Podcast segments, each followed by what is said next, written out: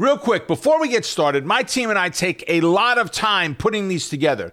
So if you could take a moment to leave a rating and a review, that would mean the absolute world to me. Now, let's rock and roll. Welcome to the Stock Market Millionaire podcast, brought to you by Wealth Builders H Q dot com, where we talk about practical trading strategies, developing your proper trading mindset, and many of the failures and lessons we've learned along the way, all to help you become a better trader. Now here's your host, Robert Roy. Welcome to the Stock Market Millionaire podcast. This is episode number thirty-seven, Powerful Stock Picking for Day Trading Options. This is a very exciting topic for me, not only for this market condition, but it is overall one of my favorite ways of trading. Now, I get the question all the time, do you trade stock or options, Rob? And the answer is yes. Now, for me, I am more of an options trader, but there are some strategies that I do trade that are stock. Do I do a lot of stock as day trading? The answer is no.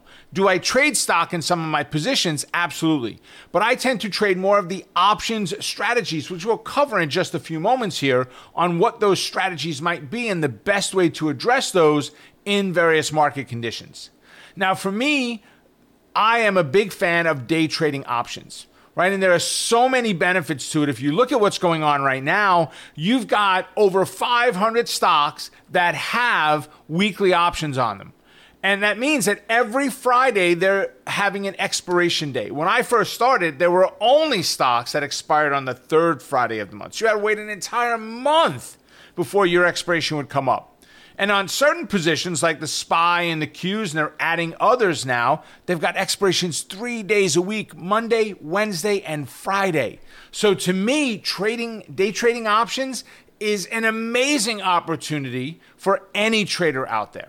And if you're not familiar with the spiders, S P Y, and the Qs, which is Q Q Q, check those two symbols out. As a bonus from here, you want to be watching those regardless. Every day, I am a pivot point trader off of those two positions, day in and day out. I look for those two. So now, what stocks are the best stocks for day trading? Well, okay. There's a couple of things. When you look at my strategy creation system, identify, enter, manage, exit, there are a few components for the identification phase that are critical, right? Number one, it has a high Wilder's Average True Range. I use Wilder's Average True Range. What does that mean? Wilder's Average True Range, basically it takes the closing price of the last X days, okay? You're setting what that is, and it is averaging them out over the course of this many days. So what are the best stocks for day trading? Well, there's a couple of different pieces to that. Now, if you look at my strategy creation system, in the show notes, we'll put a link down to that training below that you can go check that out. But to give you an overview of the first piece of that puzzle is identification. There are rules that we need and things we need to do to identify what says this candidate even makes it on my list. So I like a high average true range, or personally, I use Wilder's average true range. Well, what does that mean? Well, average true range basically takes the high to low of the day and it averages that out over the course of X days. I use thirteen days. I think it's standard at fourteen. I use thirteen. Why? Come on now, you can figure it out, can't you? If you've been following me any amount of time, it's a Fibonacci number, right? Works extremely well. All of my students use the same levels as well. I use Wilder's average true range because it also takes into account today's opening price, where average true range does not. Does that mean average true range alone is bad? No. On Omega charts, it has Wilder's average true range. On places like TradeStation, at least in the version I use, nine point five, I can't get Wilder's on there. So I use average true range. It's close enough. It would only be really different if you had a large gap. That's all it would be. But I like looking at that gap in there to see what the movement is, because realistically, that was part of its movement. So I want to see that. So what does high average true range or Wilder's average true range mean?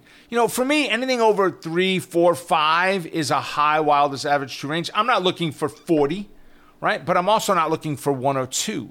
That doesn't mean you can't make money on those positions. And for some, you may want to have a lower Wilder's average true range because of cost. You may be trading with a very small account and you want to tweak that down a little. I probably wouldn't drop below two, especially if you're day trading. There are plenty of stocks that you could trade that move three, four, five dollars a day, and their options are only going to cost you six or seven dollars uh, for the full week of time. Not to mention, if you buy them on a Thursday, Friday, it'll be even less than that. I also want to see a daily volume greater than one million shares. Now, can you tweak this and play with it a little bit? You can tweak and play with anything you want, right? I like at least a million shares. In this economy, in this marketplace, there are plenty of stocks that trade over a million shares. Now, I want stocks above eighty dollars a share. I'm not necessarily looking to put a cap on it. Amazon, when it was trading at three thousand, or Booking, or whomever, right? Google. When they, all of these guys were trading up in these high two, three thousand dollars ranges, I'm not capping them in there. Now, you can if you choose to, but for me, I want a stock that's above eighty dollars a share.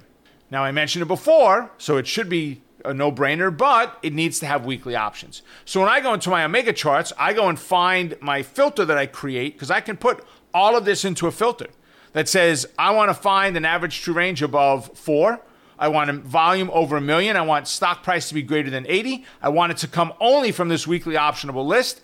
And the only thing I can't put in there is the options details. I can find the weekly options, but I can't look at it and say, for the options, I want to have an open interest greater than one hundred with a delta of sixty-five to eighty-five, closer to that sixty-five level. I can't do that in my filters on Omega charts. I don't know anywhere I can do that where I could filter for stock and option detail together. If you know that, heck, send an email to us. I would love to hear about where that is. All right, but those are the key components for identification. This helps me to identify a stock that makes it on my list. So what is the best option trading strategies then to use for day trading? Well, there really is no best. Right? But trading calls and puts is the simplest, not only to learn, but to understand. It has the least amount of moving parts in there. If it's news trading, for me, I prefer credit spreads. Right now, I just shot a training on how to trade news utilizing credit spreads. It's my entire system, all free.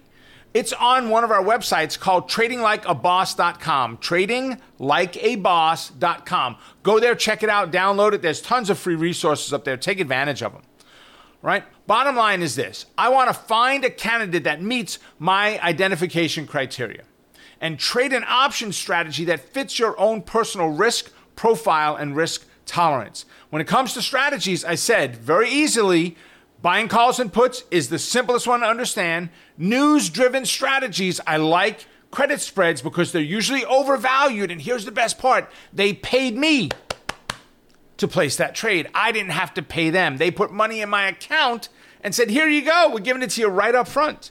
Doesn't mean there isn't risk involved, but I like that strategy so much better.